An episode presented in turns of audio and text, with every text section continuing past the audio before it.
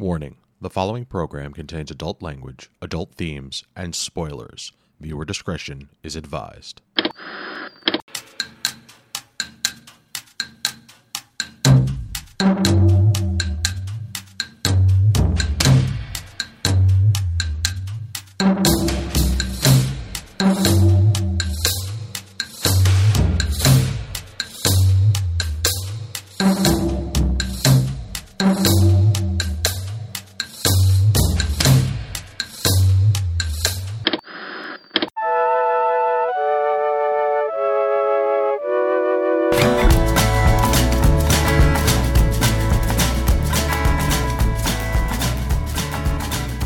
Evening and welcome to this week's episode of this week's episode. It is the week of June 7th, 2023. This is episode 265, and I'm your host, Kris Randazzo. Joining me tonight is the embodiment of road rage, Karen Randazzo.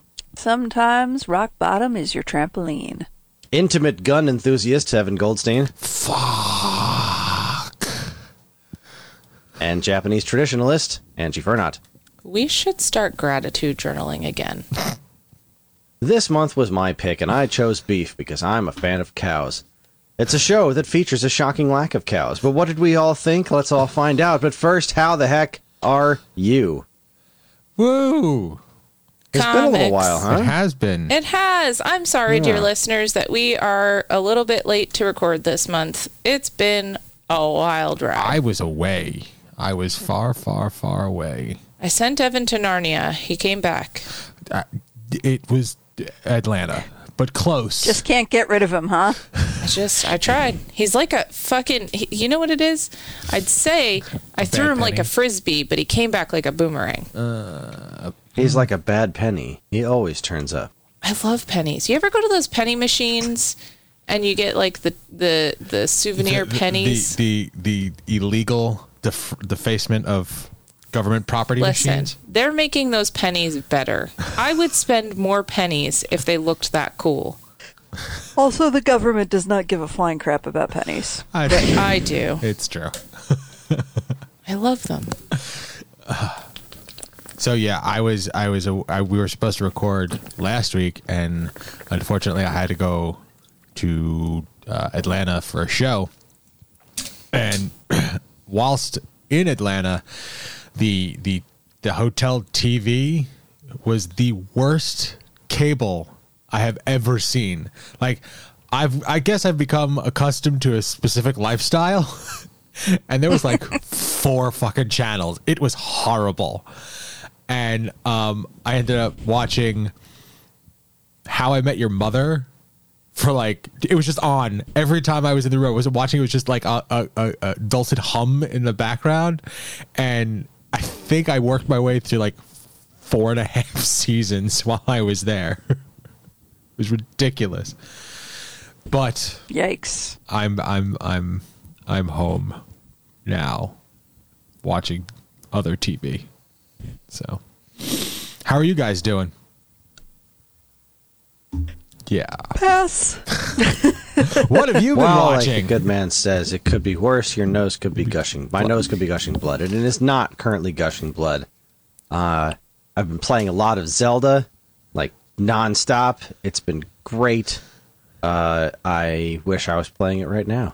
I always wish I was playing it right now. Um, you know, uh, nothing is currently on fire. That's great. My my video project for work is uh, going over. It's going over really well with the few people who are watching it. Uh, you know, the numbers aren't exactly anything to write home about. But they're, they're not terrible. They have gotten a lot of very good feedback, uh, and I'm learning a lot from them. So that's good. That's good. Yeah, that's Uh, great. It is it is ultimately a worthwhile, if extraordinarily stressful, uh, process for like a couple hundred views, which is you know okay. it is what Well, it is. I mean, you're you're doing so. What you're doing with that is is like it's a, it's like a history of Zelda, correct? Like, yeah, it's a, it's a retrospective retrospective. That's done a, that's was- professionally.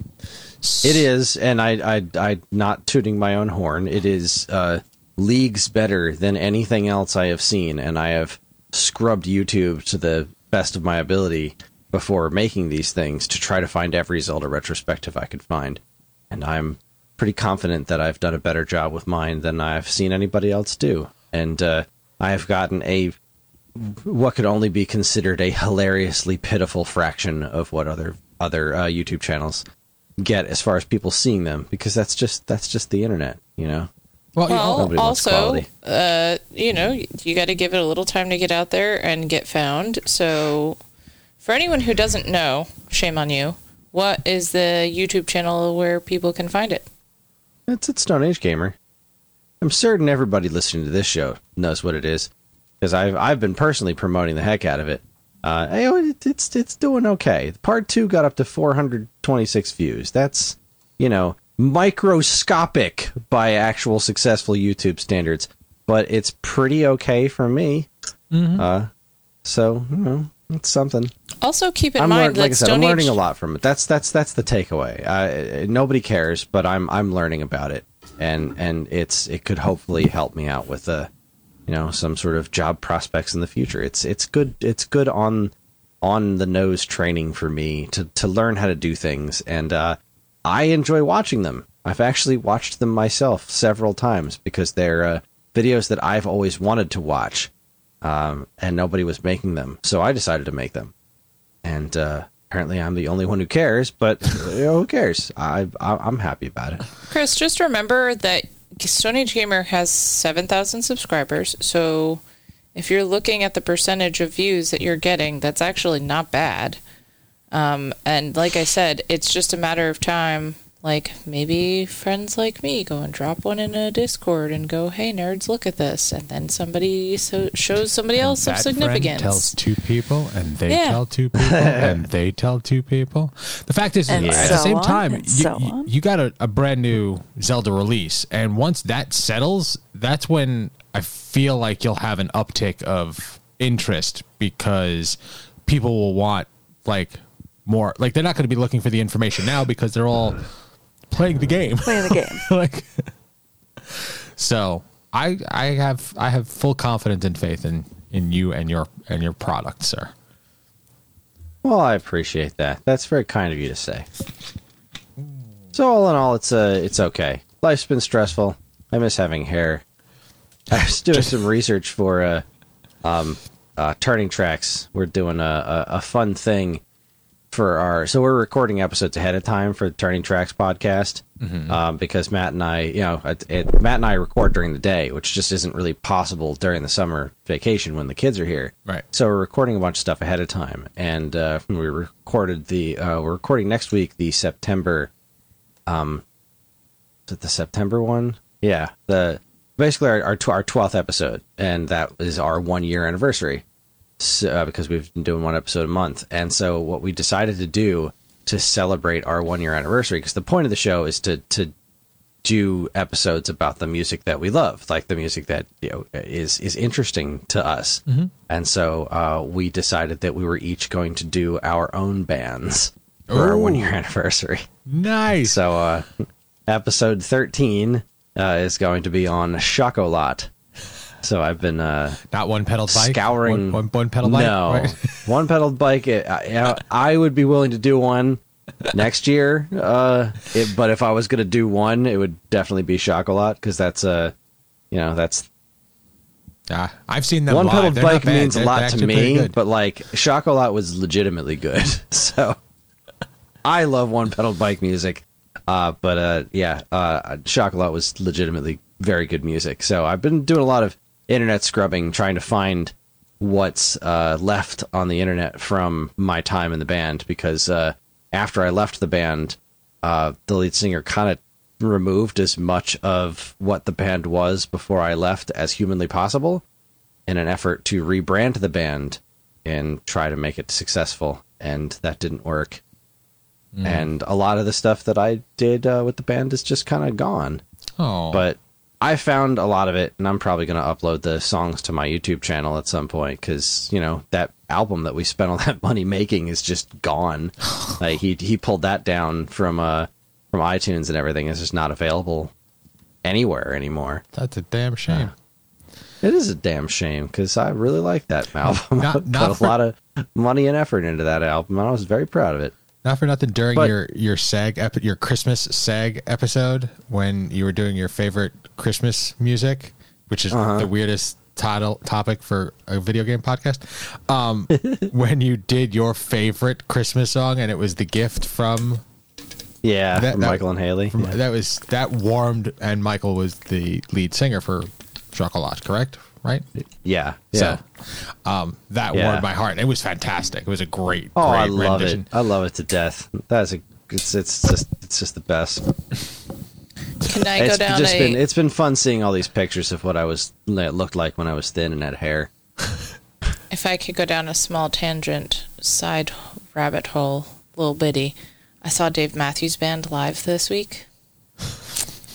I was not a Dave Matthews fan. I might be now. There you go. Oh, Are you guys Alright are you guys fans at all?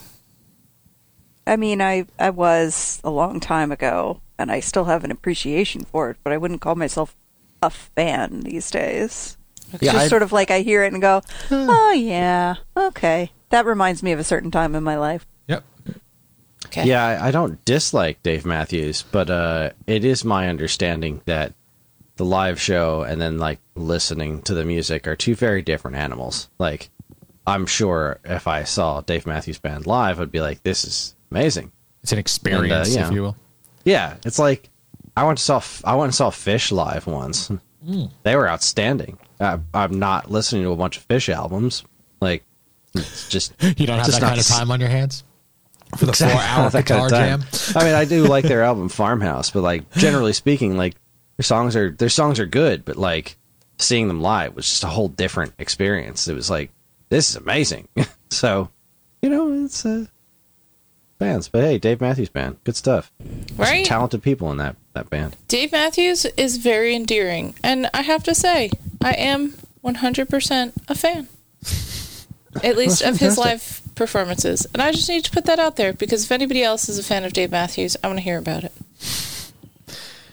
You know, I bet there's at least three other people in the world who are fans of Dave Matthews. At least three. I was with at least Two one of of them. no, Dennis isn't really That's a fan. true. So, um, Andrew's best friend came down here to, well, I'm assuming to go see Dave Matthews, and it just so happens that it'd be in, in the town that we live in. Um, so they, she's been, I don't want to say traveling with Dave Matthews, like like like Grateful Dead style, but she's been listening and going to shows for 20 plus years and she she most of the time takes her husband and last oh, was that last night or the night before i'm like well how many shows have you seen for not being a dave matthews fan if you will and he's like 83 it's like holy shit that's, That's a a lot, lot. of dave Heckin' matthews yikes! Yep. good god damn Yep. Oh, to have that kind of time and money. yeah. Yep. yeah. And he he goes to less of them now because the money exactly right money is an issue.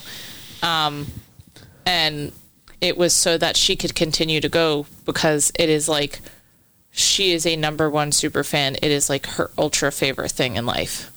Like of the things she loves in life in her top five it's like her husband nope i'll Nope. put them in order dave matthews me her husband yes and then other and then whatever else comes between four and five, I don't know. But I definitely know we're in the top three. But Dave is number one. Like and you just have to be okay with that that level of love, which I yeah, it's one of the things I find charming about her. Yeah, it's just wild. It's also awesome to go to a show with someone that gets that much joy out of a show. For sure. So it's a, That it's a was the completely best different part. experience at that point as well. So and Dave Matthews does put on a very good show. Yeah. It's great. Anyway, yeah, you want to talk about television? Yeah, I like TV. What have you guys been watching, huh? oh, okay. Um, Besides Ted Lasso, we So- can't talk about the Ted Lasso finale. Yeah, I'm going to apologize right out the gate because we are one episode away from completion, and I have never asked this before, but I, Kris wanted to discuss it, and I said, I really, really, really wanted to talk about what happened at the end of that show. I have I- so many thoughts. and for the first now I gotta wait another month. I don't want it spoiled. I'm sorry. I'm sorry because of what I we just saw and what we feel is to happen and like it's it's such a good show, but I, I I apologize, and we will talk heavily about it probably next next recording because it's such a good show. When I the- mean, like, when Ted finally lifts Thor's hammer, and and yells "Avengers Assemble," yeah, it's it's totally earned. It's Yeah. it's great. but Now I have to watch Avengers tomorrow. damn it.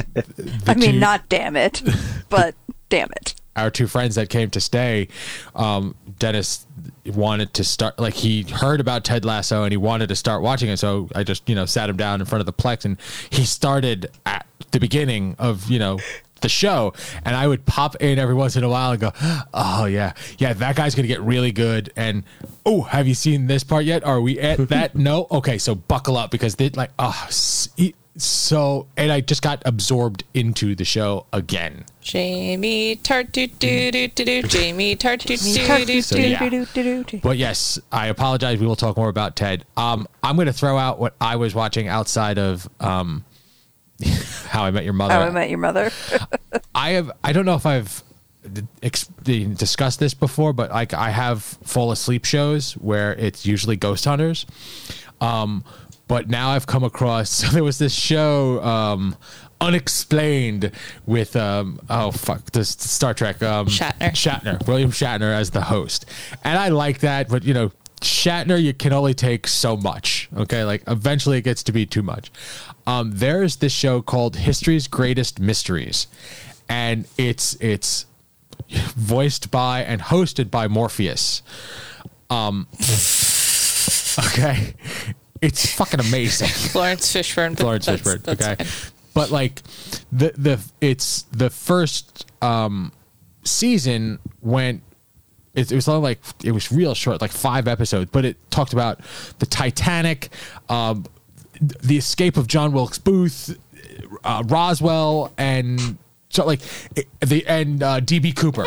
Like that's the range of this show in just the first couple of episodes, and they like go back in and try to figure out why things were done in a certain way, and they try to you know like it's just it just deep dives into these things more so it's like an hour and a half of them saying well we're going to figure this out and they never figure it out. That's it's not the point of the show but it's like uh just a history lesson of all these really really cool topics and it's so soothing because Laurence What was the one that they were driving through the ice on on the giant boat, and then they kept getting stuck, and then they lost their submarine? Like nothing went right. It was the hunt for Shackleton's ice ship. So Yes. there was this ship that was trying to circumvent the, the, the, the globe via the cold spot, the cold part. like why I don't know why they went that way, but the ship got trapped. It was a, uh, like a wooden ship. Ship got trapped in the ice and sank.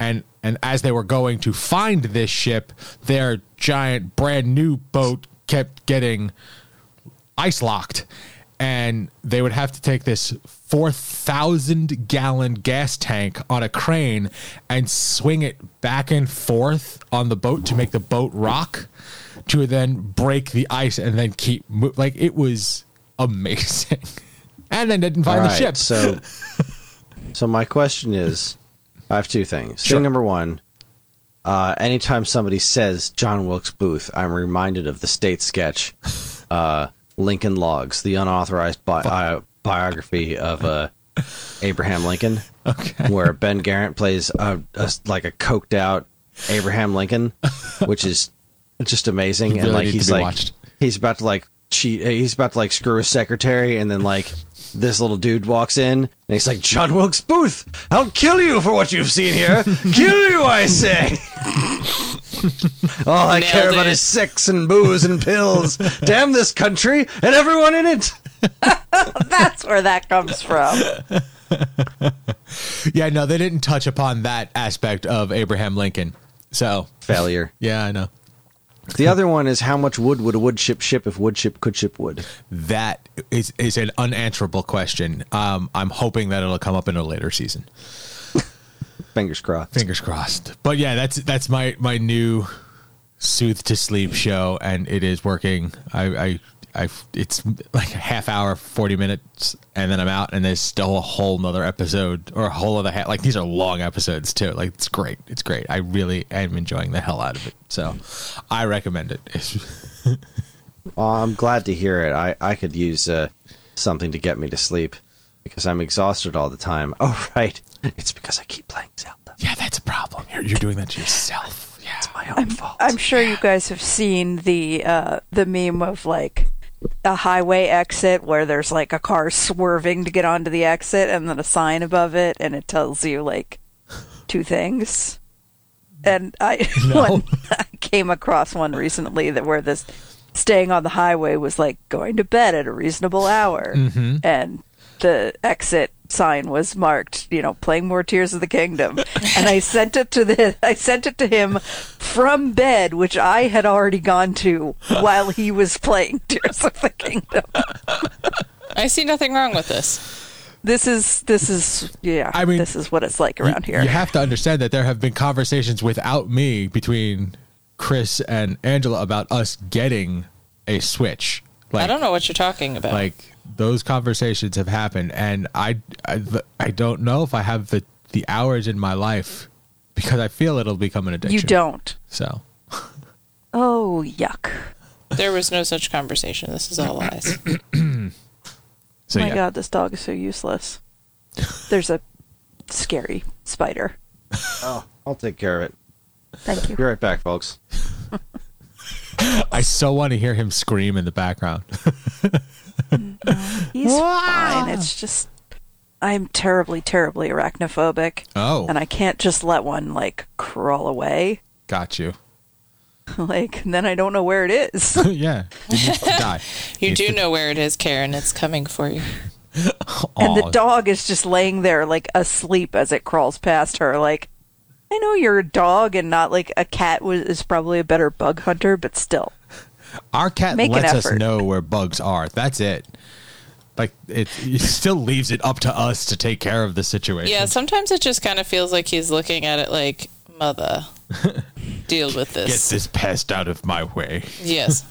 This Doing a great job of me. making sure that rug doesn't float up to the ceiling. That's what they do. That's what they do. So yeah, that's what I got. So who else? Who Who's else up? has got some TV? Huh? Who else has been watching something fun and interesting? Okay. Who else saw Fast Ten? Sorry, Fast X. That's not TV. I I, refuse. Anyway, I'm not Evan, taking as that soon as that is available, Oh shit! Yeah, We need it. we need it. Karen couldn't come with us to the theater, and and she needs to see it. I mean, I Does I, anyone need to see it? Shh, honey. I need to see it. No, you need to need to see it.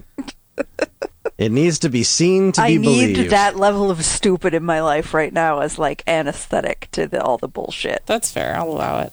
I'll allow Thank you. it. Uh, okay, so I'll go because uh, I guess it's probably pretty quick, but it's so I'm just so excited about it every time I watch it. Uh, Yellowjackets season two has been airing. Uh, the last episode I have just like Ted Lasso, I have not yet watched. However, uh, I did watch the entire rest of the season, and like I actually got one of my friends. Uh, we've had a lot of visitors lately, so my friend Travis was also in town. He's not a big TV watcher, and I even got him to start watching this show. Like he went home and was like. All right, so I gave your dumb TV show another chance. What's up with this crazy girl? And why is this happening? And what? da- da- da- da- da? And I was like, ha ha, sucker.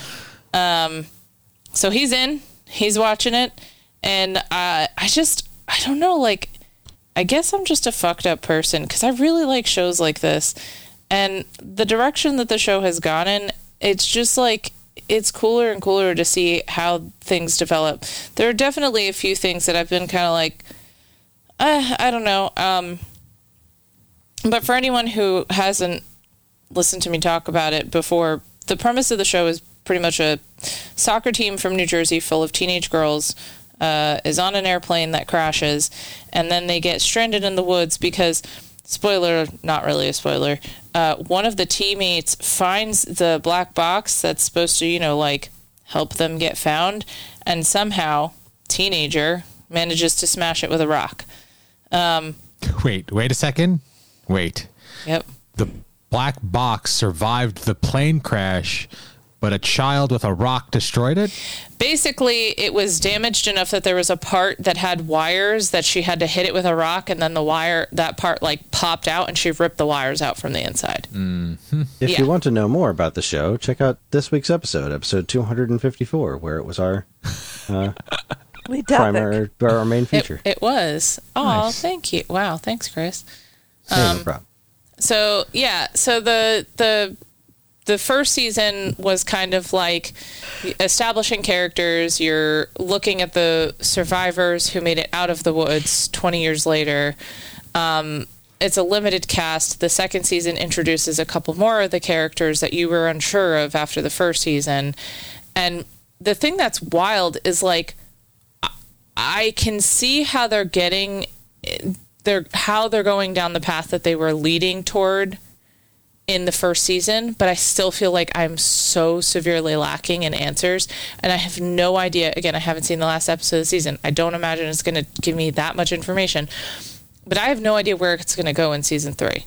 And then the people in the present shit is just getting more and more wild um, so it was, you know, they're in the woods in the past trying to survive, and it's all the things they experience from starvation to, um, like, cannibalism to, uh, just the the Pillow struggles of surviving, the hallucinations, like the the mental strain, just a lot of shit, and you like really feel for these kids, and then it flashes forward and like some of the adults are just making like really crazy decisions. And a lot of it is the fact that like apparently for whatever reason i don't know if there's more that's going to be revealed nothing that's happened so far has made me think like uh yeah nobody should have talked about this um but they've made this pact that like they're not going to talk about it and it seems like one person may have possibly gone to therapy for it a little bit, but for the most part, none of them have shared about it. So all of them are fucked up and traumatized from this. And one of the characters uh, has this tendency to sleepwalk, but it turns out that it's possibly not just sleepwalking, but like an, a whole other personality. And it's really interesting, but like we haven't gotten that much out of it. Also, there's a character, Misty, who is played by Christina Ricci.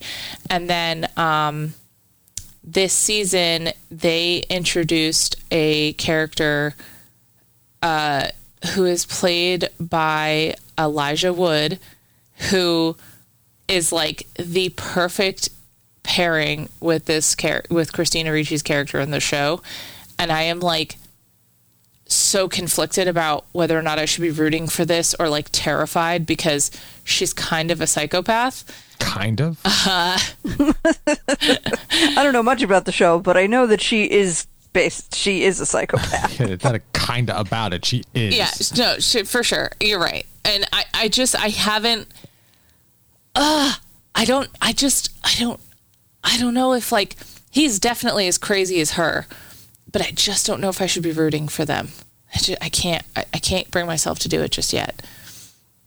Um, but overall, I, I think the, the actors in both seasons, in both gener or past and I guess present in the instance of the show, it's just really interesting. It, it's phenomenal to see. Like, I, I would like to know more about the making of this show, and I'm waiting till I get through this uh, season to dive into it so that I don't get anything spoiled.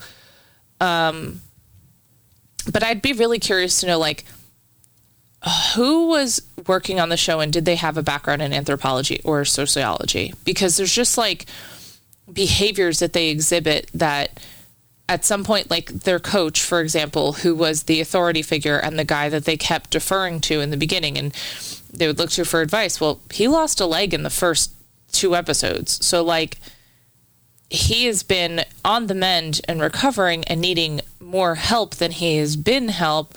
Um, and like, they're turning on him and he's watching this happen and he knows he has no control so he starts just like dissociating and like it's just really really interesting how how they're slowly like they're becoming tribal and spiritual and like one of the girls was like on antipsychotics but the show made this suggestion that like maybe the girl was actually psychic. Um, but then like the way that the girls, like some of the girls defer to her, but others don't, and the things that they choose to believe, I, I just, it's really cool to me. I really like it. Um, and the shenanigans that ensue in in present day, they do a good job of mixing like funny and creepy. Um, and this season, for the first time, they actually incorporated what I think might be the villain, like the overarching villain, which is basically like a mystical presence. I'm I haven't figured out yet if it's actually a thing or if it's um, like an external thing or if it's an internal thing. And I I'm pretty sure that there's an actual like external threat to the whole group. Um, Gotcha. and they're finally starting to reveal it. I'm hoping that it's not going to ruin everything for me because like some of I think what makes the show so good for me has been the mystery and the fact that like there are some things that you're like yeah there was definitely external stuff going on here um but like you know sometimes it's when you reveal the monster that everything falls apart like Like the smoke monster from Lost. yes It's actually just a dude. Yes. Like the monster in Jeepers Creepers, not that great. Um, but yeah, so that's that's what I've been watching. Um, I did a full rewatch of the first season. There was a lot of stuff that I actually missed, so it was kind of cool to go back and see it. Um, I just I don't know. I wanted to keep going. okay, I'm tired. The end. Good show. Yes. I know every time I'm I walk into the hear- room, it's wild. I'm glad to hear that it is so good. I, I, I just can't. We can't handle dark things on TV in our out in our home these days. So uh, I couldn't stick with it, but uh, I was interested in it. Yeah, it was definitely like an interesting show. Just like a little too much, a little too much gloom for for me. Well, it definitely particular stage in my has. It like it's it's categorized as a mystery, but honestly, guys, like it's like a horror mystery. Like there's, and and what I think is really fascinating too. I pointed this out to a friend of mine when I was watching it. Is the choices that they will make with how they portray gore or the lack thereof, and what they choose to show and what they choose not to show. It feels really deliberate. Like it, it, it feels like, and yes, of course, it's a television show. They're going to be intentional about these things, but it feels as though they're not gratuitous with the gore, but they don't pull away from it. Like when it makes a point in the story, they will show blood or gore or something. And it feels like because they have been so intentional with it, the moments where you see it, it is truly more horrific because they don't show it all the time. And so, yeah, I would definitely say there's a lot of dark stuff. I think, though, there are things like there's a, a um, a murder that happens in the first season that I had talked about. Uh, murder. the, murder, and um, the guy dies, and then these women are trying to cover it up. And the way that they go about some of this is like actually really funny. Um, and some of the stuff that happens, like even when they're kids, it's like I think this is the part that's hard because I'm a horror fan. Like, there's some stuff that I laugh at, and I'm like, I don't know how you guys would handle it. So, I think if you ever get to a space where you can watch it and just take it with like a grain of salt, it's worth it. But I totally respect the fact that, like, yeah, if you're a person who doesn't like to watch things that are like heavy or dark, this is probably not going to be a show for you. You probably need something more lighthearted. So, that's a very good point. I like things that are heavy and dark sometimes, Mm. but there's just comes a certain point where it's just like, no, this is all awful all the time. Yeah. There's no hope. It's just sadness. And no, it's like, this you know isn't what? that. That I, I've got enough of that in my real life. So unless it's like ultra compelling, like it's, unless it's just like ridiculously compelling, Mm. uh, then I'm just I'm just not in. I'm I'm out. I gotta I gotta tag out. Fair. Definitely fair. This is not like like I had to stop watching Evil because that that did go down a very dark path and I couldn't I couldn't go where the show was taking me even when it felt like they were trying to have some humor about it. It just I I didn't want to go in the direction that they were leading their viewers. So I can definitely understand where that could be a struggle, and uh, I totally respect it, man. Like I hope that if you guys ever want to watch it, you get the chance, and if you don't, like that's cool. I can, I'll just keep talking about it. I can I can go into more detail sometime in the future. I just know that this is not the main topic of our evening, and um, I don't want to go too far into it, but highly recommend it for anyone who might be into that kind of thing. Nice. Well, speaking of things that are not dark, is it okay if I talk about the finale of Mrs. Maisel Yes. Do it. Is it series or show or uh, season? series? Oh, nice. Okay. Wow, really? Yeah. So the, the marvelous Mrs. Maisel has come to an end. Um, and we got the title mention in the finale episode. oh, like nice. the, where the title came from. Um, so the whole season has been really uh, kind of all over the place, but not in a bad way. Um, but just uh, kind of flashing forward to the future and back, and you know, just kind of all over the place to explain. Um, the whole point of the season is when is she going to get her big break? and we learn through flash forwards fairly early on that she does become like mega famous, like super super successful. Um, and there's some, you know, uh, indication that something happened at some some point in, along the way in her career with um, Susie, where they stop being friends for a while. Um, you get a lot of like what happened with her kids, what happened with uh, Joel, um, even what happened with her parents, um, and they bring in the characters in these like really interesting ways where it's like even though they wouldn't really be the focus of whatever like the flash forward is there's like an organic way to to have them there and still like make good use of the cast because the cast is just so fucking great.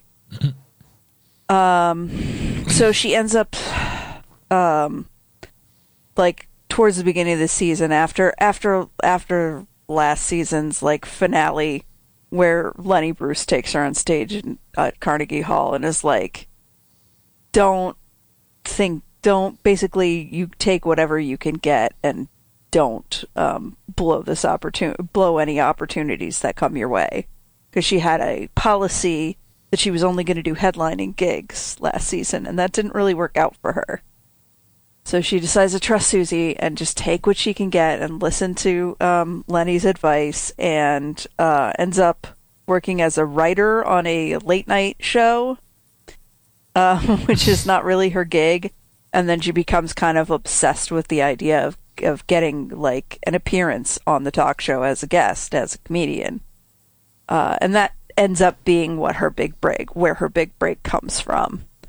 And it's just the way they build up to it the whole season was really really remarkable. Um and the the, the bit of stand up that she gets to do on the show is a culmination of the entire series.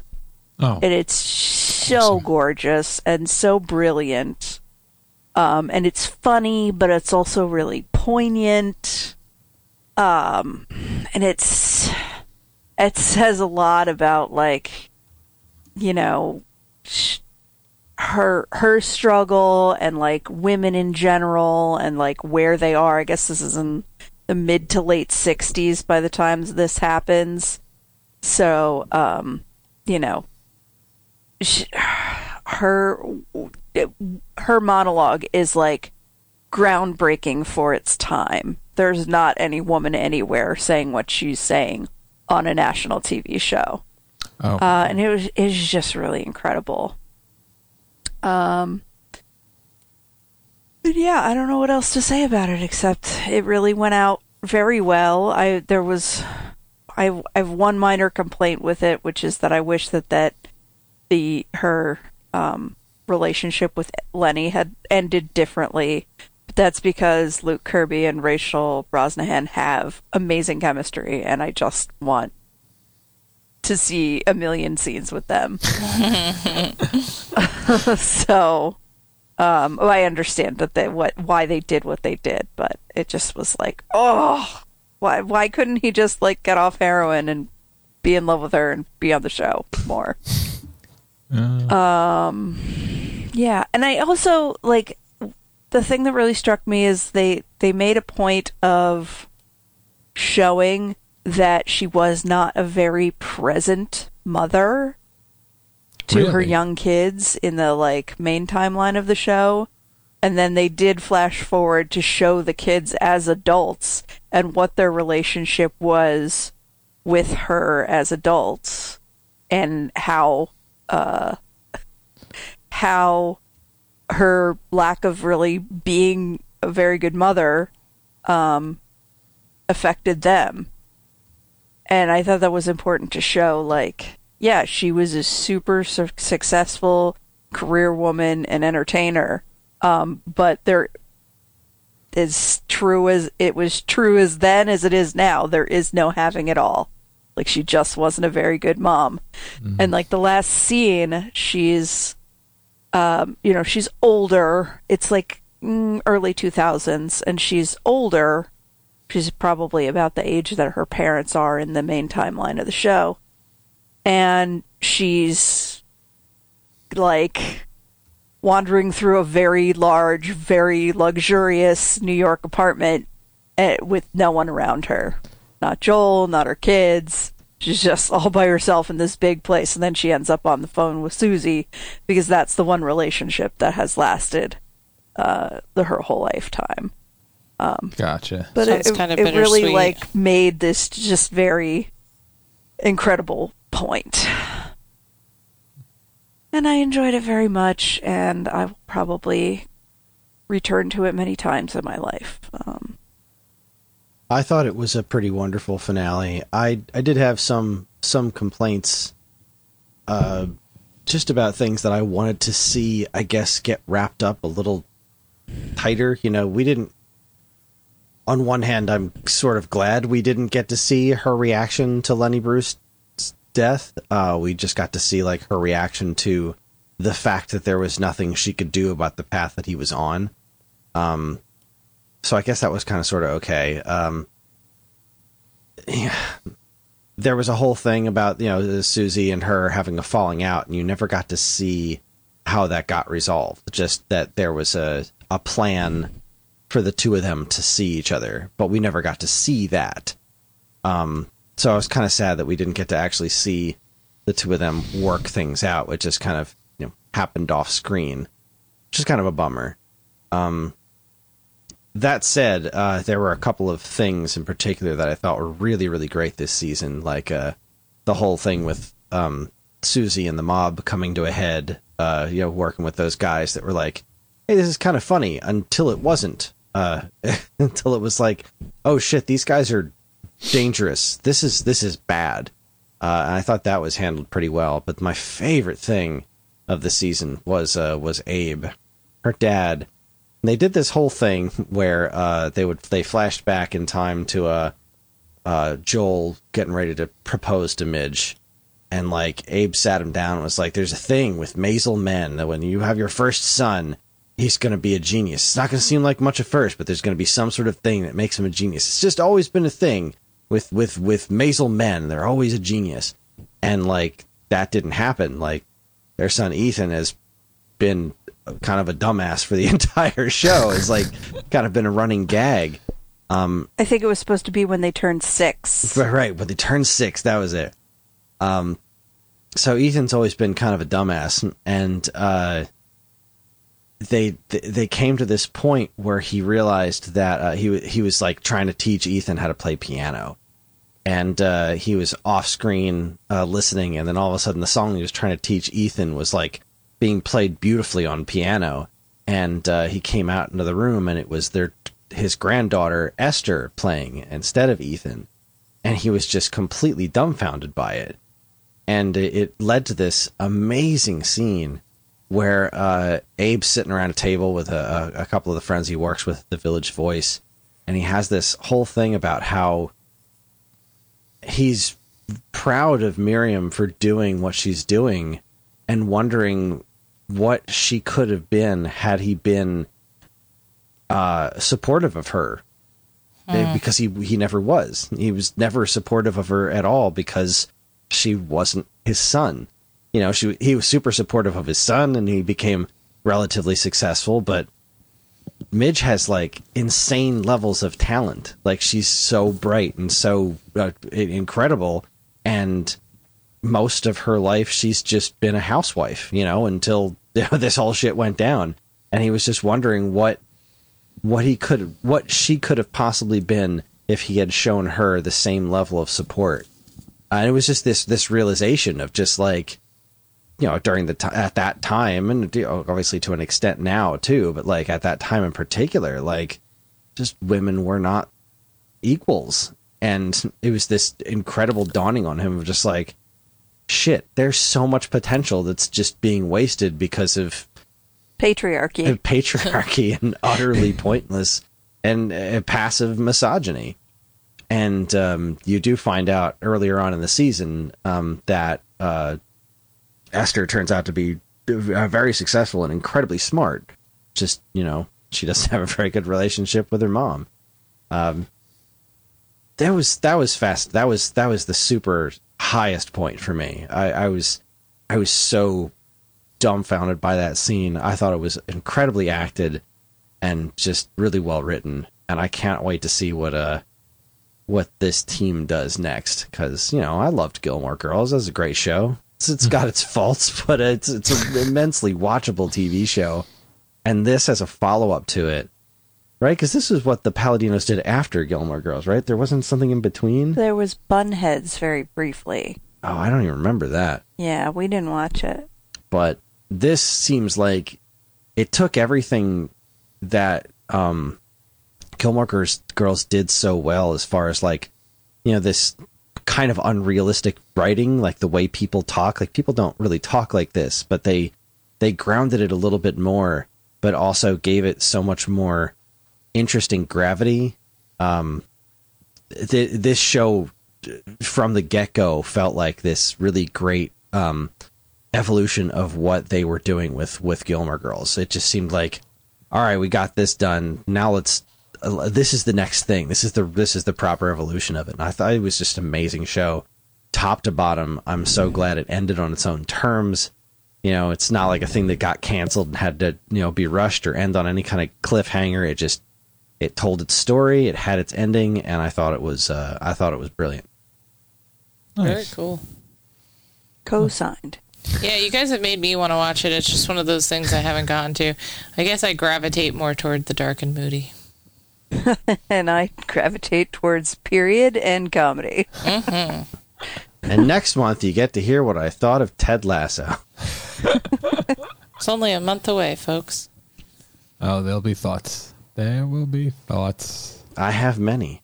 I'm gonna have to find somebody else to talk to him about because I'm not waiting a month to talk about the end of this show. I, we're gonna watch it either like once we get off of this recording or tomorrow. Like it's not gonna sit long. Bonus episode, special episode. What are we doing here? After chat, If we can chat. schedule it. yeah. Hey, I'm helping LOL. with that now, so that should work.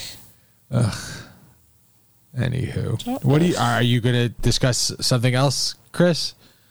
Yeah, Okay. uh, I had a a couple things uh, come to mind. Uh, boy, which one do I go with? I'm, I'm like flipping a mental coin over which show I want to go with because, like, on one hand, uh, I wanted. Nah, I'll I'll just I'll bang this this part out real quick. I would love this. I would love to talk about Law and Order in detail, uh, but I will just say that this season, as I said before, we finished watching it. Uh, this season is was great.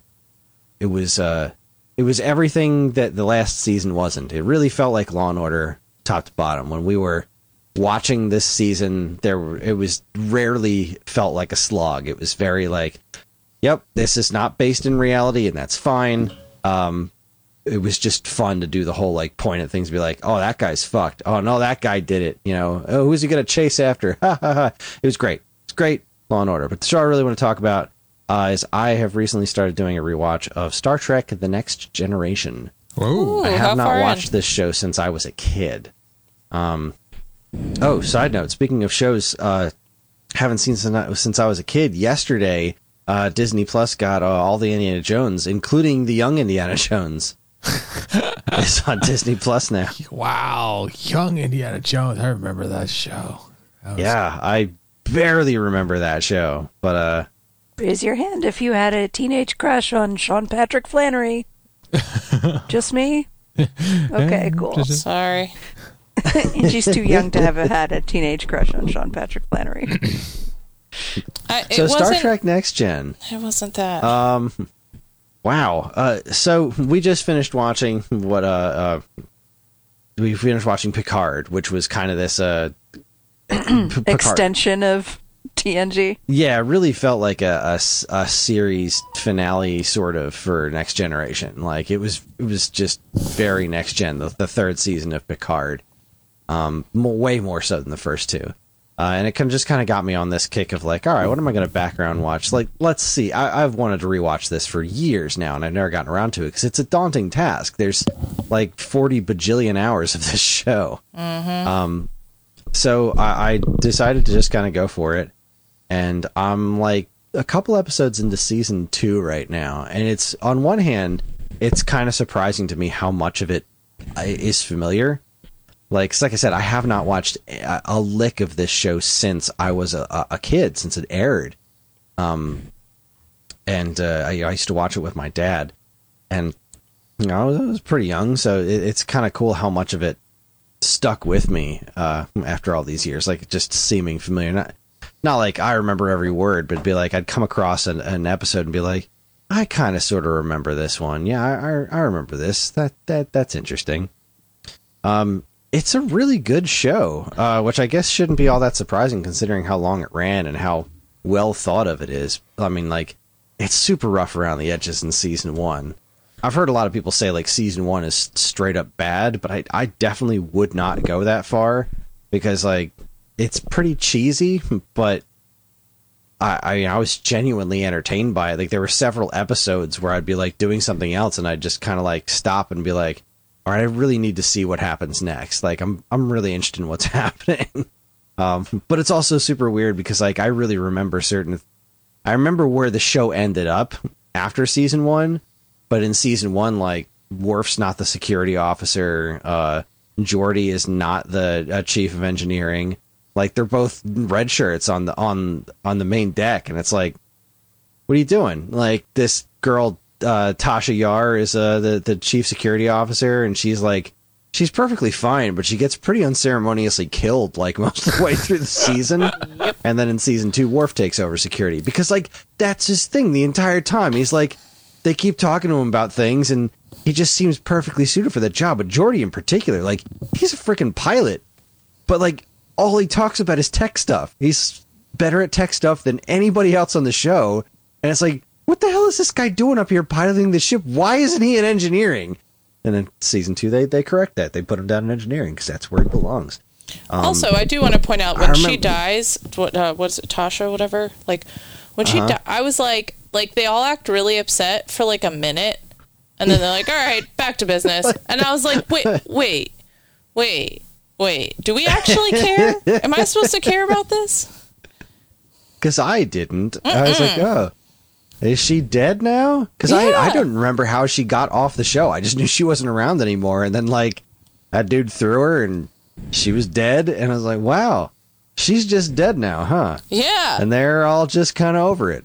yeah. I guess I am too. Yeah. It was like, ah, space things dead. Okay, well, Yeah. anyone want to go get pizza? It's like, what the fuck? she would have wanted it that way. she was a big fan of pizza. She doesn't want shit. She's dead. So yeah, I also I didn't I didn't remember. It seemed so modern when I was a kid because it was. Um, but looking at it through the lens of today, it's astonishing how much that show has in common with the original series. Um, like just a, it, it feels more like original recipe Star Trek in a lot of ways in season one than like what Deep Space Nine eventually was uh, which is is pretty neat to pretty neat to see. You know, Riker didn't have a beard in season one. Like, what the? It's super weird. weird. But it's such a fun show. It's such an interesting show. Um, it's aged pretty well. I haven't come across much that's been like, ooh, that's that's terrible. Because anything that's like sexist or or uh, mostly you know the kind of stuff you'd run into is like some some degree of misogyny, but it's always coming from like alien species, and they're always just like like the the the Star Trek crew is always like, yeah, humanity grew out of that a long time ago, and I'm like, I fucking wish. Show, I fucking wish Yeah. they always You know, talk. but what that was the whole point of of like the whole premise of Star Trek is like they're a pr- much better society than we have now, right? Yeah, the whole thing is like, yeah, we figured out the replicator comes along, so like material needs nobody that nobody has them anymore. We can replicate whatever we want for anyone. So now it's and just- nobody tried to make a profit off of it. Exactly, and that's why it would never happen because the replicator was was invented today. Someone would patent that shit, and like, you know, no way, absolutely no way would that be a, a thing that everybody could use. But that's what that's the whole Star Trek thing was like. People don't have material needs anymore. We solved world hunger. We solved everything. Uh, now we're just trying to live in the dream. live the dream, be better, and uh, explore the universe and stuff. And it's freaking great. But it's that part of it is like super frustrating to me because it's like then I just hear on the radio what's happening in the world, and it's like, wow, we're never gonna get there. Nope. It's awful all the time. It's there's just relentless awfulness uh, from everybody in charge of every facet of, of, of humanity. Like we failed. It's done. Game over. but Star Trek's neat to watch. So that's fun. Uh, it's a really fun show, and I'm I'm sticking with it. I'm uh, you know, occasionally looking for something uh, slightly different to, to background watch right now, just because you know I just banged through a whole season and a half of Next Gen, and it's like, yeah, I could use a little bit of a little bit of something to shake things up, but yeah, I come back to it. It's fun, great show. Nice. That's all I got. I, I I will just say, Kris, it makes me want to go back and watch again because I had a few years now. Uh, a few years ago, I had started watching it, and the stuff you're saying, where like it's aged well, I think I still struggle a little bit with the age of the show overall. Oh, I mean, like it's aged. Like I, Yeah. when I say it's aged well, I mean considering what it is, it it's aged surprisingly well. I can't say that it aged completely well, but it has aged surprisingly well, considering it is science fiction from when this show aired. Uh, But yeah, it's definitely a it's definitely a product of its time. Like the uniforms Yeah. are they, they take some some getting used to, and you know it's it's shot in a pretty very specific way. But it's also this show came on when Gene Roddenberry was still alive, so you know he was producing the show for crying out loud. So of course it has a lot of more of that feeling of uh, original recipe Star Trek. Sans Shatner. That's French for without Shatner. Shatnerless. I also love Data. He's great. oh, he's my favorite character. Data's wonderful. Did you watch the episode yet where they were like discussing whether or not I can't remember what season it was, but discussing like uh, his rights? I guess Uh, not completely. Although I did go. Oh, in season two, that who was that? f- I don't remember this lady at all. That other doctor, yeah, like, so like. All right, first off, Wesley is not nearly as bad as everyone said he was. Like, I remember being a kid watching the show, and I never thought much. I just never thought much of Wesley. Not like didn't think much of him. Not that he was any good. Just like never crossed my mind that there was anything wrong with Wesley as a character. But like apparently, like people just hated Wesley watching this show when it originally aired. They were oh, super pissed that there was like a kid on the show, and I think he's fine. He's fine. I got no problems with Wesley at all. Um, but like in the season two starts, and it's like Beverly Crusher's not on the ship. She's off being like the head of medicine at Starfleet Capital or some bullshit, and Wesley's like gonna go back and live with her, and he's like, I kind of want to stay on the Enterprise, and Picard's just like, dude, stay on the Enterprise. It's fine by me, but you got to clear it with your mom. And I'm like, so there's other doctor there, and she's just like all up in Data's business all the time, being like, "You're not alive, you piece of shit, you fucking thing." Like, ew. And she's just super rude to him all the time, and like everybody else on the ship is just completely 100% on board with with all of it because it's Star Trek. Of course, they're like some sort of authority says this guy right here, he's alive. He's an android, but we have deemed him to be alive, and everybody just treats him like a person that's alive because that's what you do. But this doctor is just like, no, you're no, you're not alive. So I just watched the episode where like they did this weird holodeck thing where he tried to solve a Sherlock Holmes style mystery because like her whole thing was like you could never do it because you're not alive. You don't have like deductive reasoning or something like that. And he was like, I accept your challenge. And like, I was really waiting the whole episode for it to end in this big whole, big fat I told you so. And it just kind of didn't. It didn't end in like him not succeeding, but it turned into a whole thing because that was where they were like, Geordi told the computer, uh, the holodeck to make, um, make a uh, an adversary that could defeat Data, and so it created this version of Moriarty that became self aware, and like they turned into this whole like mortal argument, just like well. I know I'm a holodeck program, but I am aware of my existence and I don't want to die. And like they're they were like, well, we have no protocols for this. Like we didn't know the holodeck could create something that was aware. So like you can't leave the holodeck because you physically can't leave the holodeck. You're not real, but we've created an actual consciousness here somehow. So we're going to save your files. And when we have a solution or something, we'll get back to you. Which was, like, was a really interesting thing. They were like, well, shit, we just generated artificial life and have no idea how to handle this. So uh, we'll put a pin in that and get the fuck out of Dodge. That sounds like Fascinating show. Well, what else? That's it. That's That's, all four of us, right? Yeah. Yeah. Cool. All right. Well, on that note, we're going to take ourselves a quick break. When we come back, we're going to talk about some beef. You're listening to this week's episode from geekade.com. Stick around.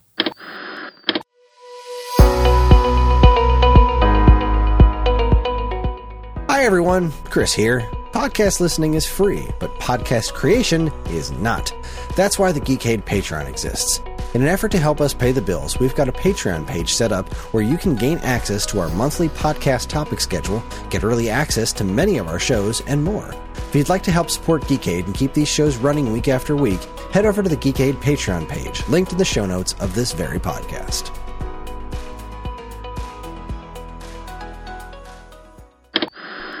All right, we're back. Uh, it's time to talk about some beef.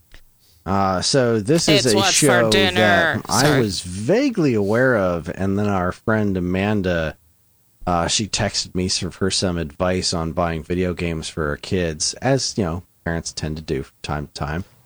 Uh, I offer I offer my services to our friends, and uh, then we we got to talking about TV a little bit. Then she mentioned that she just finished watching Beef, and it was really good, and I should watch it. I was like, all right, all right, sure. I like I like TV, so uh, so we we watched Beef, season one, episode one. The birds don't sing; they screech in pain. This is a Netflix show. Episode originally aired April sixth, two thousand twenty-three, uh, starring Steven Yeun and Ali Wong, among other humans, and it is um about a guy and some road rage and a girl who really likes this gun and uh yeah i don't i don't know i felt really weird after watching this So, so this person that recommended it to you, are they familiar with you? Like, oh are, very much so yeah. okay. I'm curious as to what she listens made. to the show, by the way. what's up? Hi, Amanda. Hi, I said Amanda. she's a Hello, listener. Amanda. So I, I okay. So after watching this episode, I then watched Ted Lasso, and then got really upset at Beef for not giving me enough time to watch the second episode of Ted because I did not like the show at all. I'm not going to say I didn't like this. Sh- I didn't like it at all. I just, I just don't know how I felt about it. It was, it was a strange bit of television.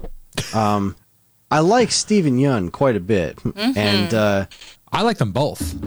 yeah, I, I'm I'm unfamiliar with her, but she was she was pretty good in this. Uh, She was a friend. She was a she was she was in a show where she was like the best. She was one of a best friend group. And uh, fung- I, I'm gonna remember, but continue. Go ahead.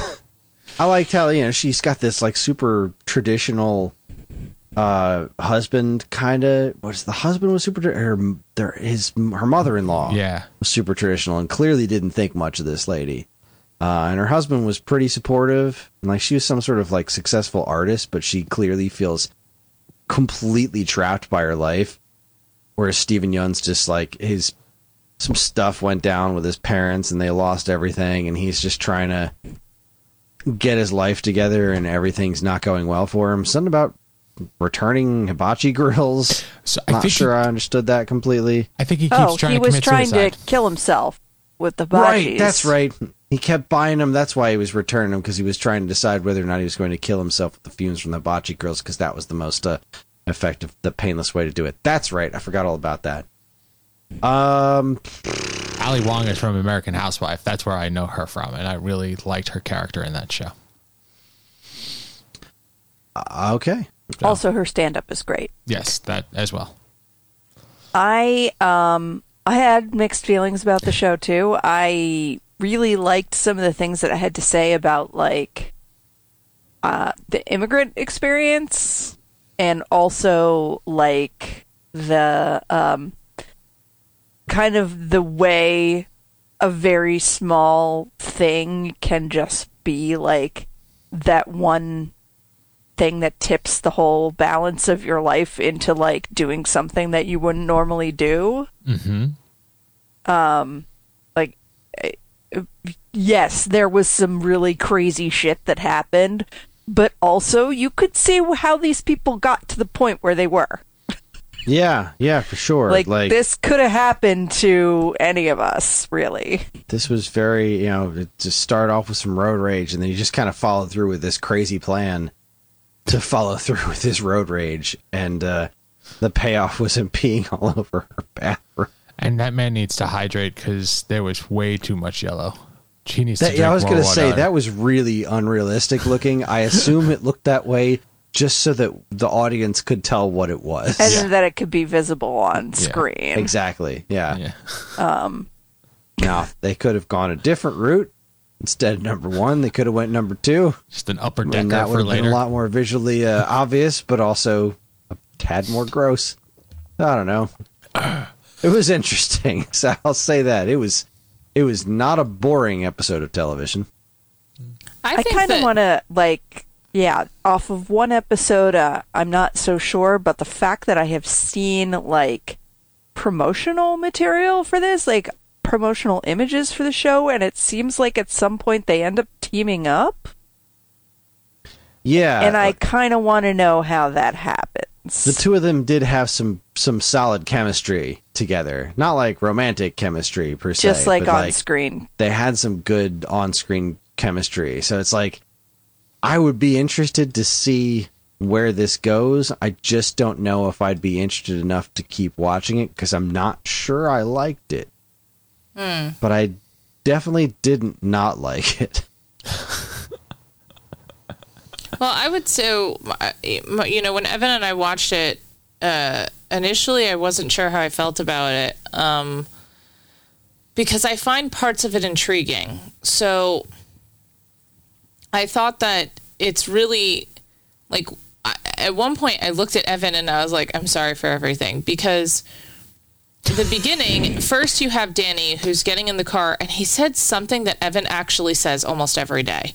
And it was something like, it can never be fucking easy. Like, I literally hear that out of Evan's mouth constantly. And the amount of anger that this show is capturing, uh, you know, I, I did feel compelled afterward to be like, why did someone want to make a show that talks this much about anger in this episode? But like, I think that one of the things that what's ha- that's happening that kind of that had to be inspiration for the show is the amount of rage that people are internalizing, the amount of elevated stress and anxiety that people have experienced due to COVID.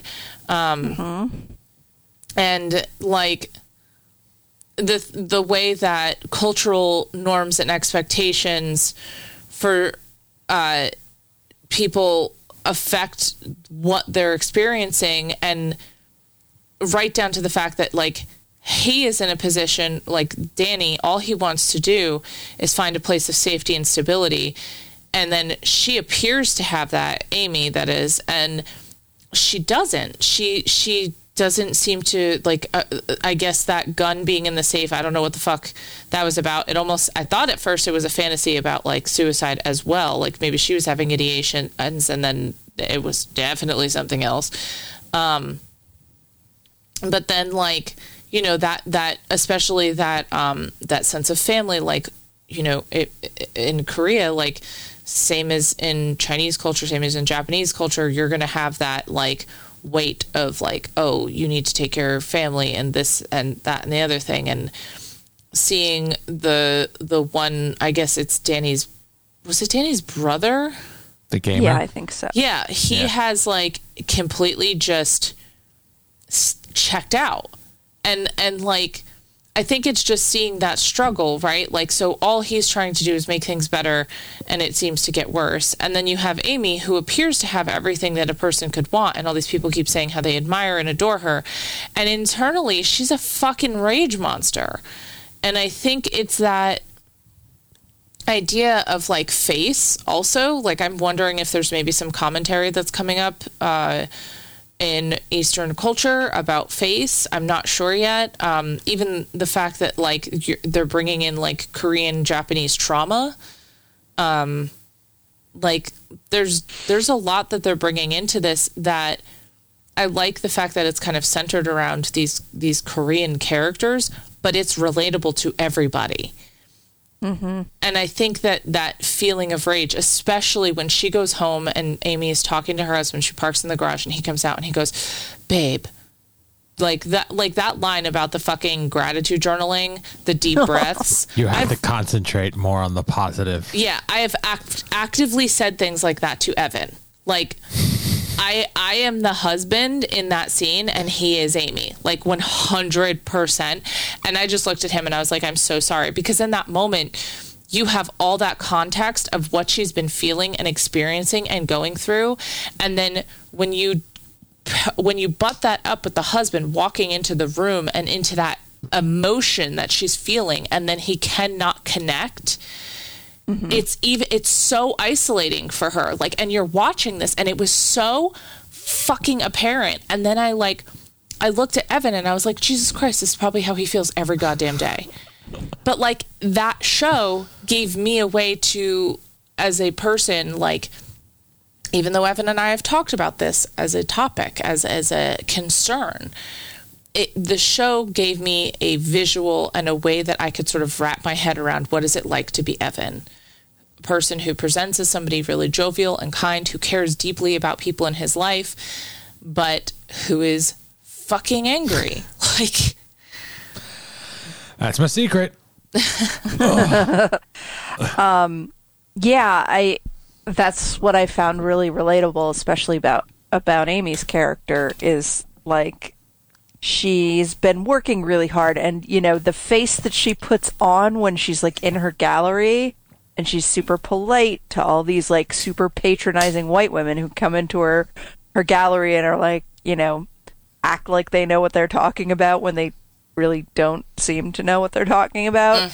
And she's trying to make that business deal with that crazy woman who's obsessed with mushrooms. Yeah. Um, and and it's just like she's been working on it and and kind of putting herself like holding back who she is mm-hmm. in order to be more palatable to to ma- try and make these things that she wants to happen happen. And it's not working and she's been doing it for a really long time. And all of us, I think, have felt like that at one point or another in some like professional setting that like you know, you feel like you have to do what you have to do to make something work because it's going to pay off eventually, right? Mm-hmm. But Yeah. it, what's going to happen first? Is it going to pay off or are you going to lose your fucking mind? um, so I found that pretty compelling about this. and the blatant like when when somebody was oh my god when that girl was like uh Gomenasai and I or what the fuck is she, or Whatever domo she said, I'm arigato like she said something in Japanese and she's like well that's whatever in Japanese right? And I was like oh bitch no. Like oh. And the thing is like I think that was relatable too because she's trying so hard to be respectful. And mm-hmm. as a white person who has like since I was a little girl been obsessed with Japanese culture and like always fantasized about like going to Japan or being able to speak fluent Japanese and then just like being that person who's in a room where you know all the women are around you talking and thinking you can't understand them and then you can just insert yourself in that conversation. Like I used to think about stuff like that. And I will say like I don't I, I don't know why. I guess just from knowing these actors like I knew that they were playing a Korean role. And when somebody misidentified that I was like oh no. But like that's a common thing that people do right so like that's I felt like it was both like so frustrating and embarrassing, but then also relatable. Like I am a white person who has absolutely done that to somebody else. And it's just one of those like, oh fuck, like I've probably been that person.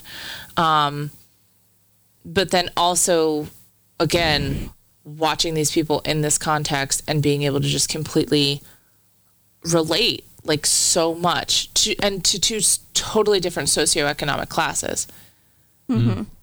Um, yeah. So I there's stuff that I that I was finding in this episode where I was like, it felt uncomfortable, but it also felt like somebody was putting people who are struggling with depression and anger and self expression on a screen in front of me and saying, hey, like this content's created by people that understand what you're going through. And that to me is something like as much as I wasn't sure I was enjoying the show, it made me want to watch another episode and see where this goes. So, Agreed. yeah, I would say that honestly, I think it's really well done. Yeah, it is. I would agree. I think it. I think it was a well done show. I'm not sure if, sure if it is the right show for me, but I was mm-hmm. definitely intrigued by it. Mm-hmm. So I'm. I don't know if I'm going to wind up watching any more of it at any point in the future. We've we've got a lot on our plates, uh, but I'm I'm glad we watched it. It was certainly interesting. Mm. The dude did eat a lot of burgers. Yeah, that it was. Yeah, it, that was they were was that stress eating? Chickens. It looked like Burger King chicken sandwiches, which I didn't uh, like. It just looked so horrible. just kept shoving fries. It into also his face. seemed like, you know, what was available to him on his budget in the, you know, shitty position that he was in. I was like, okay, dollar well, I guess I'm gonna. I'm really hungry, and and this is the way I can get the most food for my money, even though it's shitty food. Right. Well, he ate a lot. He stuffed himself. then he barked. Reminded me of how I ate my uh, double quarter pounder on my way home after two hours of being at dance recital dress rehearsal. it's just like, Double please quarter pounder get this cheese, McDonald's burger into me, even though it's disgusting. I'm so hungry. Yeah, I was trying to understand what the, I guess, like, point of that was. Like, was he was he eating because he was really hungry and he had because he had been to the Korean restaurant? Like, was he stress eating, especially when he started to get really like because he you can see he gets anxious when he's calling that property manager and he's like. Hey, it's me. Oh wait, hey, it's me again. Oh wait, hey, it's me again. Like that's an anxious behavior. Well, he's in the process of losing a lot of money that he just borrowed. Yeah, but it was mm-hmm. even before like he knew that because he got that alert on the phone after he had made the calls. Mm. So he he and he starts like it seemed like he like threw up in his mouth a little and just swallowed it and kept eating. And I was mm-hmm. like, "Oh, buddy." yeah. Yeah. Yeah. Well, Not my cup of tea, but I'm glad you guys enjoyed it. Yeah. it is a show that we have watched. Now we've all seen it. Well, I mean, like, and as as and said, like, I I see the anger and like that, like, I'm just noticing more and more that as I turn on television, I want to be entertained via joy. Like, I want to have fun with what I'm watching, and I was trying to, I don't know, like today I was I put on two or three different shows because I had some time, and like if it was I don't want to say like like serious is fine, but it was like the darker or angrier was that I was watching. I'm like, I just am not interested in this. And then I ended up putting on like like Clone High came out again, so I, I threw that on for a half hour because watching like that. I understand that anger, and I'm. That's why I use television to, to get away from that anger for a little bit. So, yeah, that's this just was not meant for me. But I'm curious because like the road rage road rage incident that happens in the beginning, like I have borderline seen you do that. Like No, you, have not. you and have I- never, ever, ever seen me do that. I will get angry. Yes. that is an extreme that only happens in like Hollywood or uh, like ex- ex- super extreme circumstances. But I we will- were in the car. I remember this. We were leaving Walmart, and you got so angry at this person that you were like, "I want to fucking follow them. I want to fucking follow them." Like you Yes, were describing what you wanted to do. God no. And you said, There but you told me, you told me, you were like, "It's because you're in the car." So like, I know that's not actually true. Well, I hope that's not actually true. But the point is, like, I saw you get so angry at this person that you didn't know or know anything about because they were just rude in the wrong moment in the wrong way. And it seems like such an unnecessary fucking behavior because it is. And like on the other person's part, not on yours. Um, and then you have that reaction.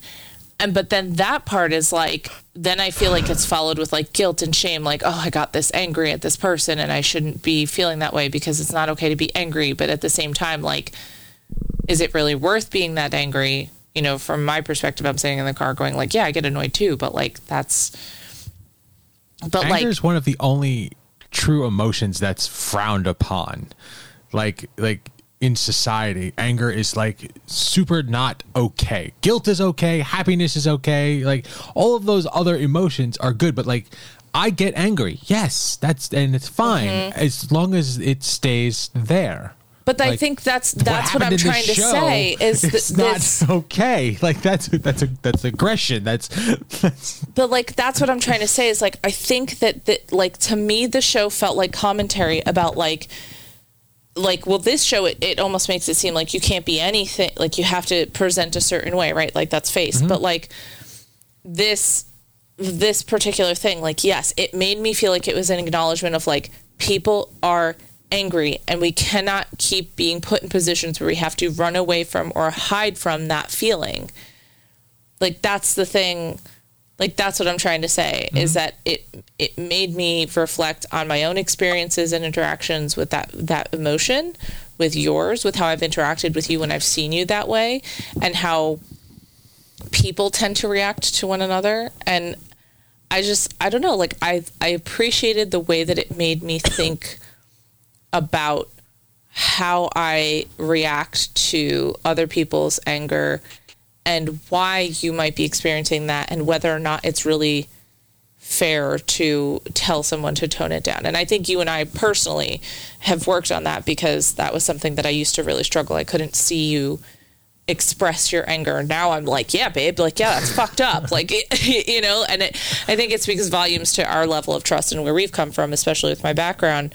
But it, I I just thought that it was interesting because that's something that I think that this show, to me, this show is trying to touch on that, and I don't know where it's going to go from there. But it, maybe I'm overthinking it and looking too far into it. But it really felt like this show was sending a message. So um, I'm curious to know what was it? A- Amy who recommended this? Nope, Amanda. Amanda. Sorry, Amy is the character in the show.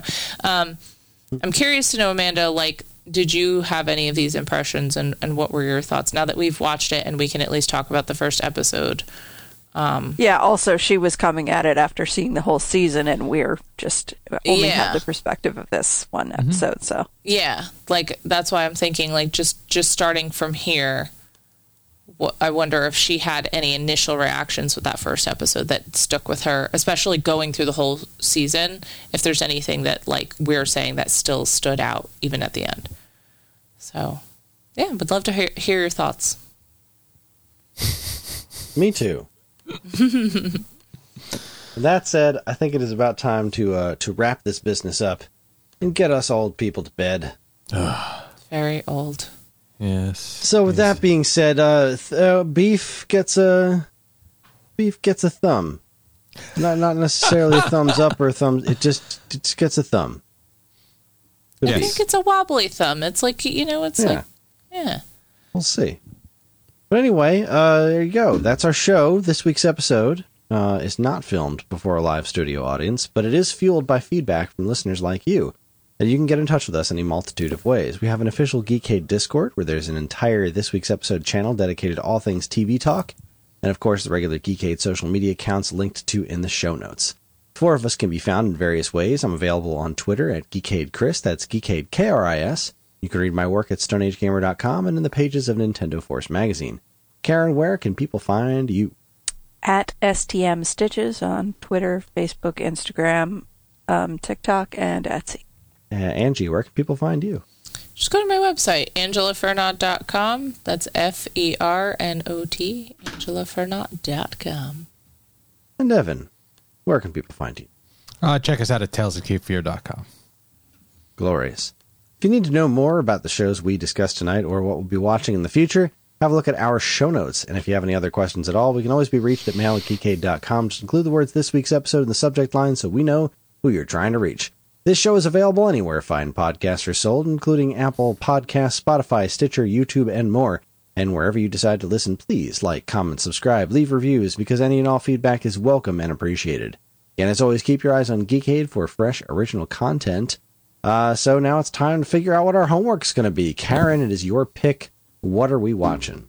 You know what's funny is that uh, you reminded somebody reminded me that it was my turn yesterday, and I went, "Oh, thank you for reminding me because I always forget." And then I promptly forgot again until we were heading down to the basement to record. Thankfully, I had already had an idea, and then forgot that I had had the idea. so we're gonna we're gonna veer away from anger um, and go back into something uh, light, lighter and more comedic. Uh, this is a show that I've been I've only seen one episode of, but I've been telling everybody that I know that that I think they should check it out. So we're gonna watch. Uh, it's a limited series, so it's not season one. There's just you know five episodes of it. Uh, episode one of Cunk on Earth called In the Beginnings. It's on Netflix. What is it called? Cunk on Earth. C U N K. C U N K on Earth. Okay. Okay. Never heard of it. I'm excited.